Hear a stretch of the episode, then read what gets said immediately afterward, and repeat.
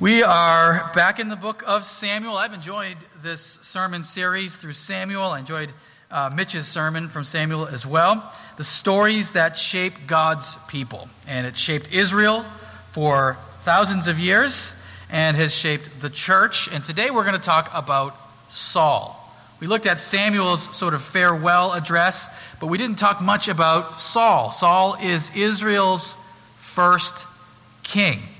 And he was chosen because Israel rejected the Lord and wanted to be like the nations. And they also, in a sense, rejected Samuel and his leadership as judge. You may remember we mentioned this that uh, Saul was literally head and shoulders above everyone else, a tall guy. Uh, he looks the part. He looks like a warrior. He looks like a leader. He looks like a king. And you can guess what happens. Things don't go well, they go bad. Yet God gives Israel and the king an opportunity to repent and to obey, to turn away from sin and be restored. In the same way he does to us again and again.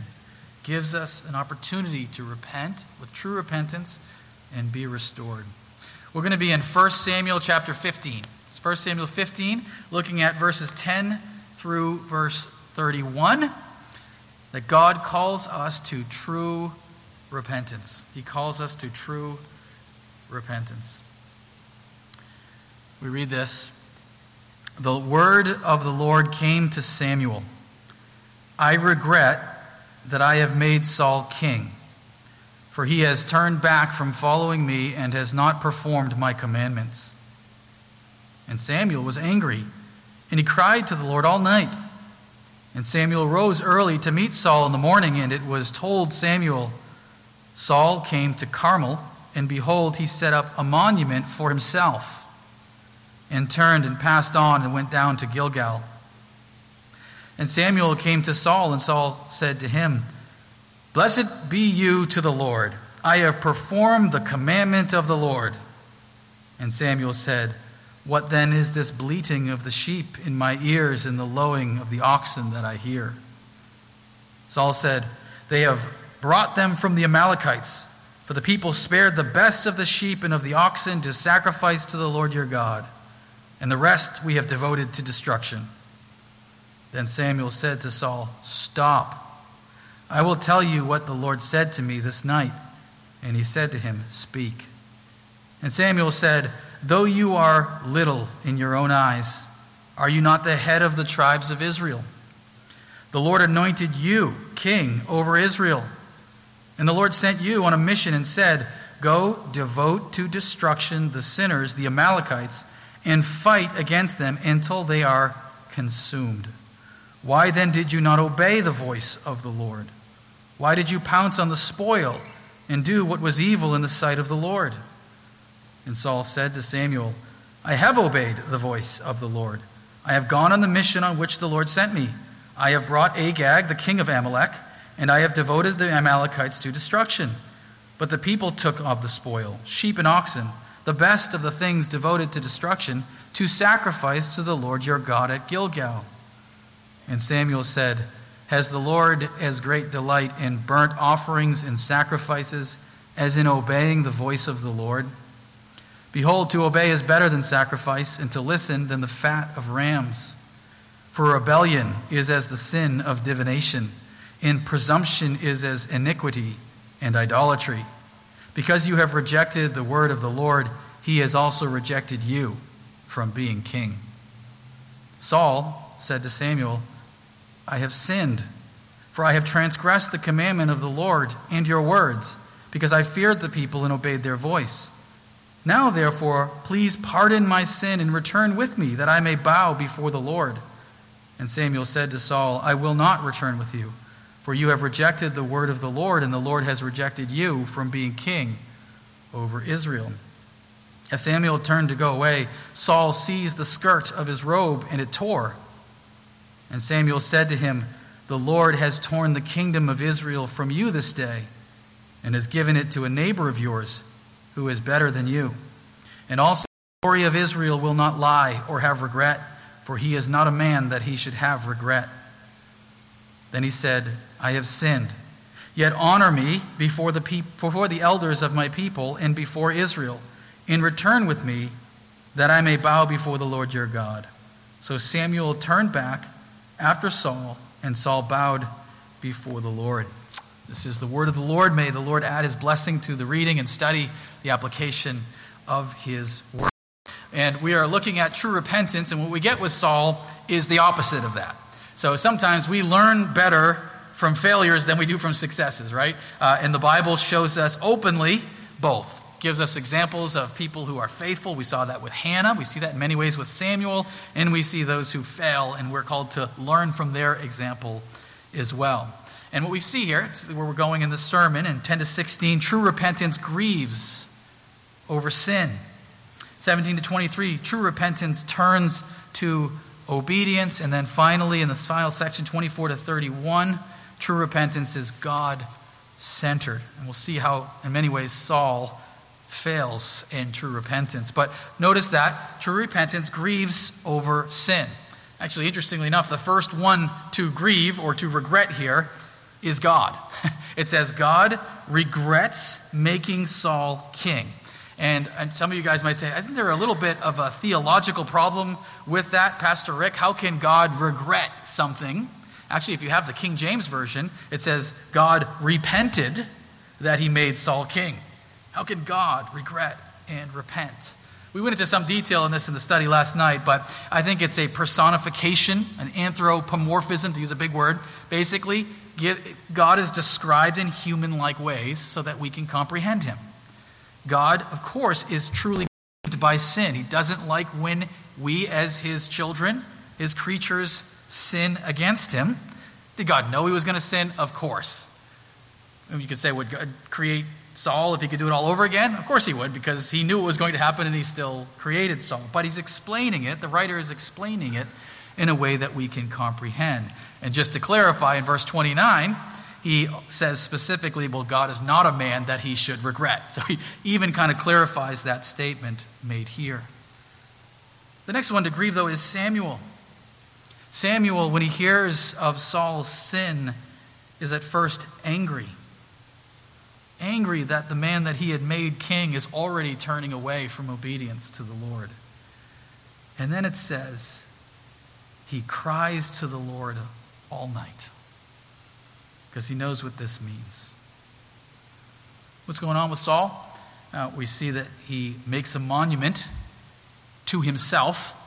so what's going on with Saul? He's starting to, is it, you know the old saying that power corrupts and absolute power corrupts absolutely? Well, power is getting to his head. He's making monuments to himself, and he's leading through his own means rather than trusting the Lord. Samuel goes to meet Saul. He meets him at Gilgal. And notice the first words out of Saul, King Saul's mouth to Samuel. I, I've been good. Basically, is what he says. I've obeyed the word of the Lord, the commandment of the Lord. You know the old saying, thou dost protest too much, right? But why does he jump right away? It's like when, a, when you meet a kid and, and you catch him in the middle of doing something bad, and the kid says, I didn't do anything wrong. Right? That's kind of what Saul is doing. I've obeyed the commandment of the Lord. And then Samuel responds, Then why do I hear these animals in the background, this bleating of sheep and the lowing of cattle? He tries to make an excuse. He says, Well, we, the, the people spared the, the best of the flock so they could offer it as a sacrifice to the Lord. Now, doesn't, the Bible doesn't tell us explicitly, but how many people think here he's not telling the whole truth? okay? Uh, we don't know. Um, I will say this even if he is telling the truth, even if he really did save all of these animals specifically so that he could offer them as a sacrifice, well, remember, you get to eat some of the sacrifice, right? So you get to benefit something from it yourselves. And I wonder if some of the people would say, well, you know, I, I don't have to offer my own lamb or sheep now because I've offered one from this army. So it's replacing my own flock as well. But I wonder if, in a sense, there's a lie that he's trying to cover up here, where he's planning on taking much of this home or sending it to his people. Saul has grown comfortable with his sin. That's what we see in this first section. I think we didn't really talk too much about Saul, but he actually started off okay. He started off really good. Um, he was humble. He didn't actually want to be king, even though he looked the part. Um, he was hiding among the baggage. Now, remember, he's like the tallest man in Israel, right? So, but he's trying to hide among the baggage when they're choosing a king. We didn't cover that here on a Sunday morning. He, he's, he's humble. He actually, when he does get chosen as king, he, he steps up to the plate. He defends Israel against Nahash. He goes and protects Israel. He goes to war against the, the Philistines. He has a son, Jonathan, who is a noble warrior and actually continues to be faithful even through the book of Samuel. I mean, he, he, is start, he, is, he, does, he starts off great as king, and then he starts to slip. And what happened a few chapters back, for those who are reading Samuel on their own, is he typically a priest would offer a sacrifice to the Lord before you go into battle. Saul waited seven days. Samuel didn't show up. So what does Saul do? He says, You know what? We can't wait any longer. I'm just going to offer the sacrifice myself. Big no no. You're not a priest. You have no right to do that. That's what God specifically lays out. But he is pragmatic. He wants to do what will get the troops excited so they go into war. As we saw here, he builds a monument to himself. And then we come to this section here where he's given a very explicit, clear command to wipe out the Amalekites.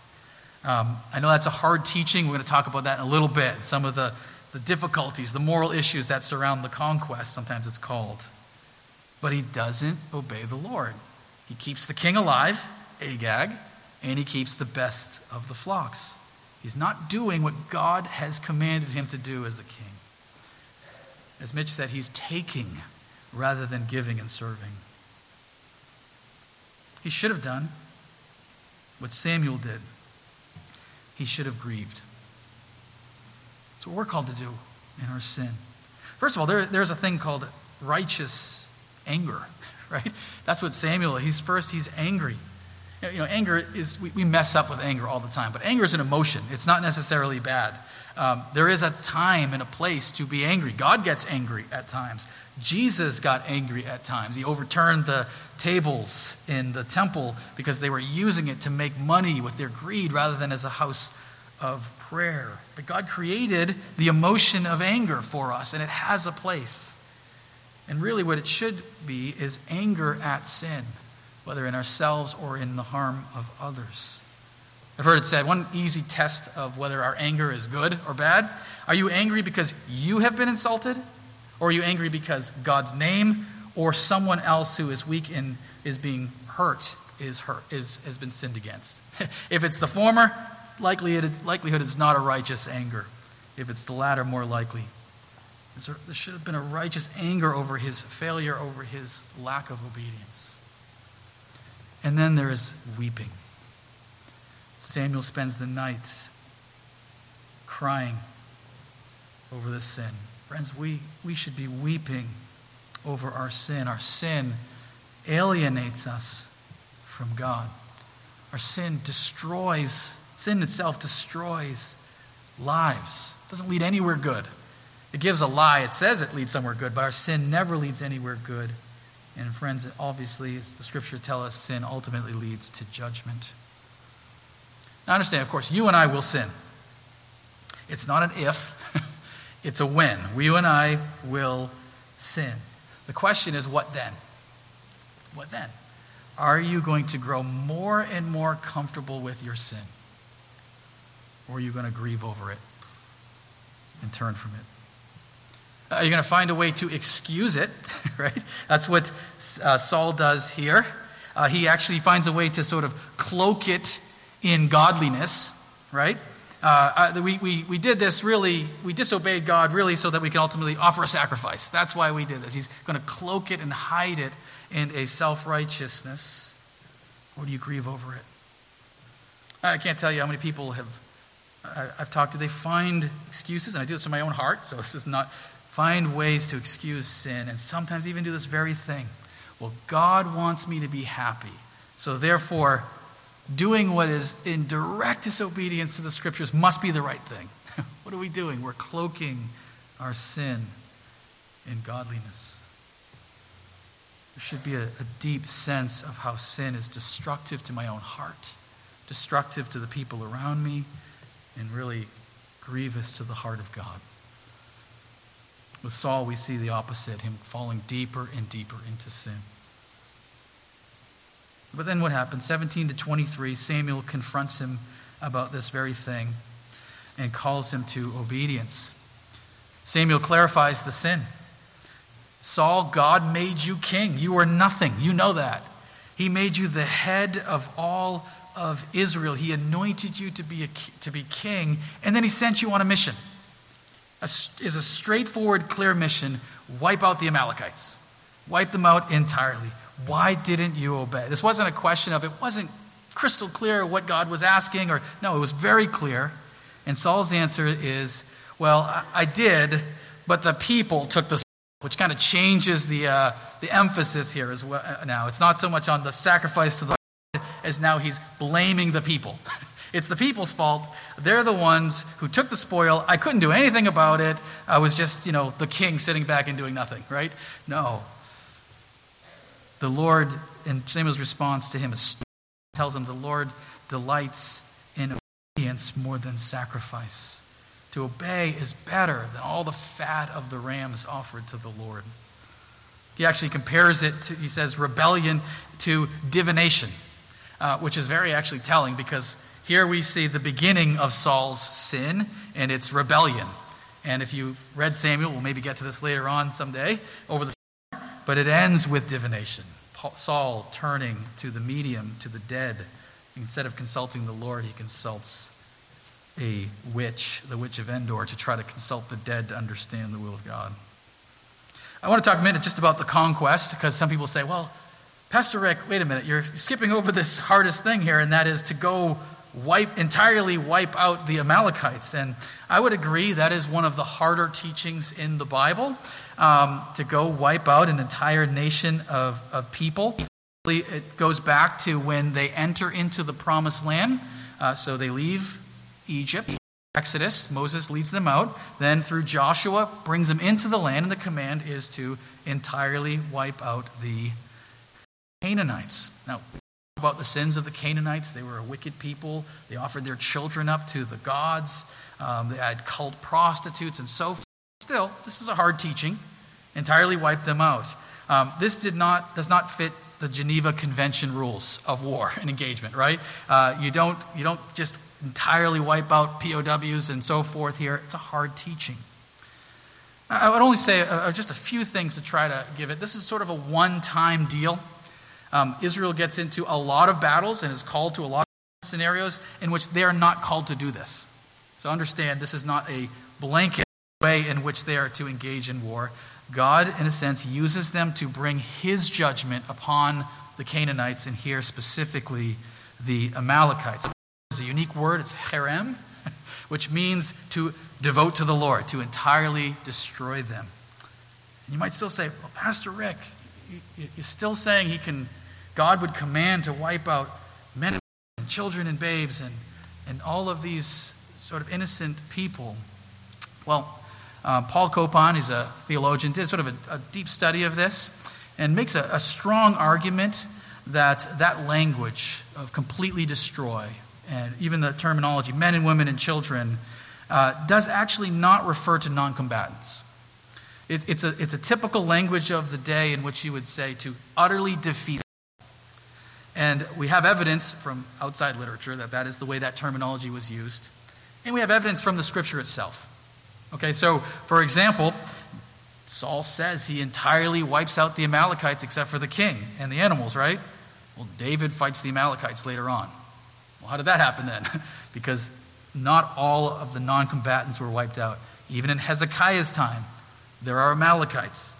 In Esther's time, Haman is a descendant of Agag, who is the king. So his wife didn't seem to continue to live on, and his children. So it, it does seem that that terminology does not mean you literally kill all of the civilians. It does mean, however, you do take no prisoners, you wipe out the army when you go to war. But here's the point it was to guard against the influence of evil upon Israel, that they would not become like the nations that they had been called to conquer. And by the way, Israel faces the same judgment when they fail and they rebel against God, God raises up the Babylonians or the Assyrians against them. And I think what we see here really is a picture of the final judgment. So people who say, I can't understand God ever calling them to continue to wipe out a people, maybe there's a lack of understanding of the holiness of God and where we're heading in the end. There is a judgment to come upon the whole earth. And this temporary judgment only foreshadows what is to come upon all the earth in the day of judgment. But here's the going back to the scriptures themselves here God calls us to obey, calls us to obedience here. And there are blessings that come with obedience. I know that word obey has become a bad word, right? We, we don't like that word obey, and even Christians don't like that word obey very much. Um, by the way, World War II, uh, thinking of Memorial Day, why did so many people voluntarily sign up? Because they felt a call to obedience, a call to go and serve their country. Jesus said, He who loves me obeys my word. It's the evidence of someone who truly loves the Lord. In fact, the Bible's full of commands. What's the point of a command if not to obey, right? That's the point of a command. Now, understand, of course, this is not an obedience that comes apart from faith. That's called dead works. That's called ritual or empty ceremonies. This is a faith that leads to obedience. That's the outpouring of faith. Friends, sometimes we even have to obey even if we don't fully understand why. It's an act of, of faith itself to trust God and to obey Him even when we don't fully grasp the picture. Repentance, though, should lead to obedience.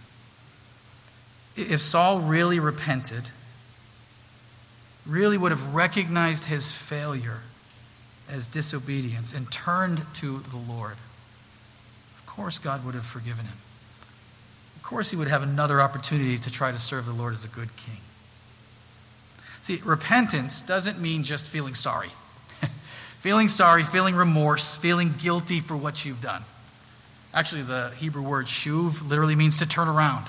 It's as if you're walking in one direction and you do a complete about face and start heading in the other direction. That's what it means to repent according to the uh, Hebrew word. The New, the New Testament Greek word, metanoia, means to change your mind. So your thinking is in one direction and your thinking then all automatically goes in a different direction. Really, when you think about it, you, you can't sit in your pew there and repent.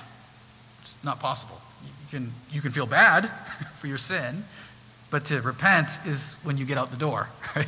So to repent is saying, I am no longer going to continue in this illicit affair. I am no longer going to continue in this bitter attitude of unforgiveness.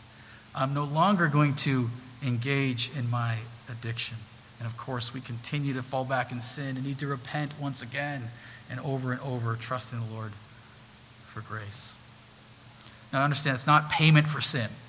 It's not the same thing. You're not saying, uh, uh, say 10 prayers, right, and then you'll be forgiven. That's not what we mean by obedience. That's, that's putting sacrifice above obedience again, right? It's to trust God for forgiveness and then trying to walk in newness of life. If Saul had turned direction, if he had changed his mind about what is right and good here, the Lord would forgive him and he would continue on as he calls us to do. 24 to 31, true repentance is God centered.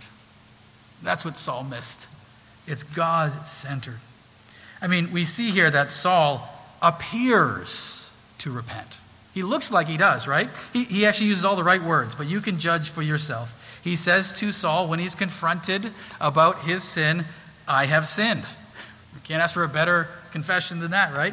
I have transgressed the commandment of the Lord.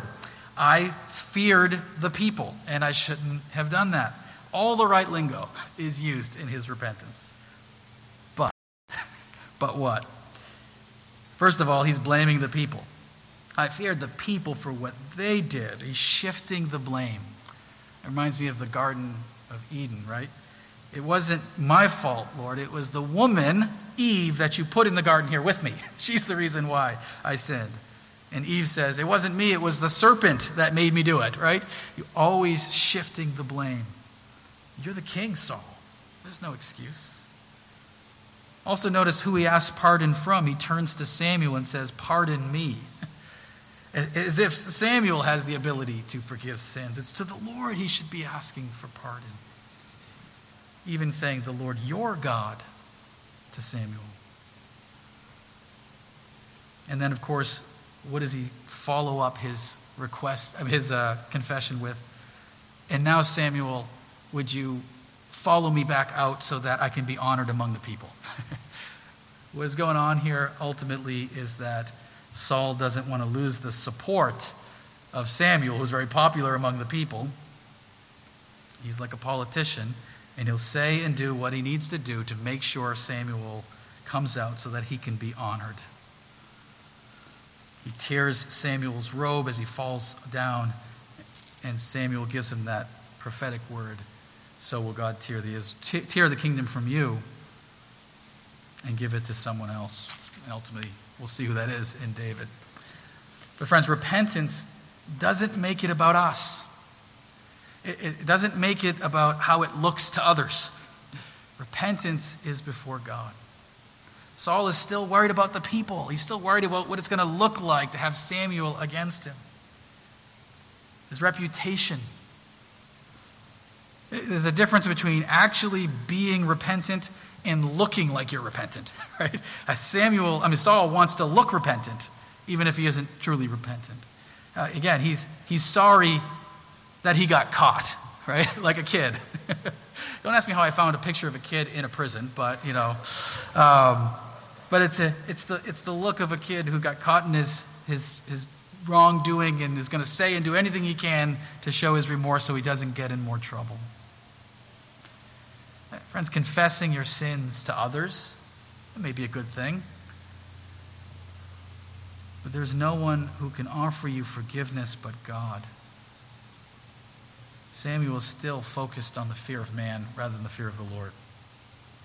That's why Samuel talks about another king and a better one. And the way David is described as a man after God's own heart. A man who's going to do what is right in the eyes of God, regardless of how that looks on the outside. Now, David, we'll come to this later on, has his own sins. In fact, he may even be a bigger sinner than Saul. But his sin is not trying to please everyone around him, not trying to play the part of a politician trying to make sure he looks good wherever he goes. Friends, when it comes to repentance for us as well, true repentance is really about our relationship with God. If you have some unconfessed sin, I encourage you go to prayer. Go to God in prayer now. Ask Him for forgiveness. Ask Him for grace. That's where it matters. It doesn't matter what the people around you think. It, the scripture says, if God is for us, who can be against us? He who did not spare his own son. If the entire world thinks bad of you, but God looks at you and says, That's my daughter, and I love her, and she's going to be with me forever, who cares what the rest of the world says? That's all that ultimately matters. That's the heart of David, by the way. Against you you only have I sinned, O Lord, and done what is evil in your sight. He understands that sin is primarily about a vertical relationship with God.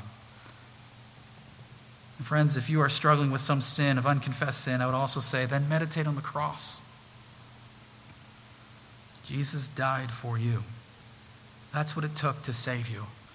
And God was willing to do it, whatever it takes. And what it took is the death of his son and then ask God for help. You're not going to do this by yourself, that's for sure. God, give me the grace, the strength going forward. Give me the power to change. That, that sin is my old self. That's not me anymore. Help me to put that in the rearview mirror. Help me to continue to move forward. And then keep moving. Keep making forward progress. Don't let your sin tear you down. This is another thing pastorally I see often is people are still living in their past sins. It's as if you're allowing Satan to use the sin again in your life. Let it go and continue to grow and move forward. Let it be, in a sense, a positive, as we see here with Saul, that you learn from your failures in the past, only that you might be more faithful going forward. God calls us to true repentance. Repentance as a Christian is unavoidable, right? It's unavoidable. By the way, we, we start the Christian life with repentance. That's how it starts repent and believe. So we begin by recognizing the weight of our own sin. Uh, you can't trust a Savior until you realize you, need, you have something to be saved from, right? So, first, it begins with a recognition of my need and of my failure to obey God. But then it continues with ongoing rooting out of sin. It doesn't stop on the day that you come to faith, it continues for the rest of the Christian life. As you begin to reflect and be convicted of sin, you repent, you grow, you continue to move forward, and then eventually you find yourself in glory. That's the path of the Christian life. The real test for Saul was time. Really, that was what it was. I mean, we see Saul. It may we could look at this picture of Saul and say, "Oh, there's a lot of fishy things happening with his repentance here." But if we really saw from this point forward, he actually did seek obedience, would say, "Okay, we misread it. He he really did have true repentance here." But what happens from this part is he grows more and more comfortable with his sin. He grows worse and worse, and there seems to be no true and real repentance. But I'm thankful that God raised up another king. Not David, Jesus. God raised up the sinless king and the Savior who had nothing to repent of and then lays down his life for us as sinners who need a Savior. So we think about Memorial Day. We have a powerful parable, a picture of love. Jesus himself said, Greater love has no one than this, than he laid down, that he laid down his life for his friends. When God sees us and looks at us, he sees us as his friends. His friends. Enough that he would lay down his life so that our sins could be forgiven. We could walk in newness of life, and we could be with him forever pray with me? Father, in many ways, the story of Saul is a tragic one in the scriptures. We wish, we might wish, we might have hoped that there was true repentance and that the first king of Israel was a success story. But Lord, may we learn and listen from his example. Lord, I, I wonder, I would think for a lot of us, there is a, a sin that comes to mind, a, something in our life that we're struggling with. We bring it before you. You're merciful. You're kind. There, there are no secrets before you, Lord. We bring that sin, we lay it before your altar. We look to the cross where we find our forgiveness, and we ask for your help to transform us. Lord, it's an ongoing process. It won't be the last sin that we struggle with in this life. But help us to continue to grow in grace with true repentance and faith until the day we are with the King of kings and the Lord of lords in your very presence. In Jesus' name we pray. Amen.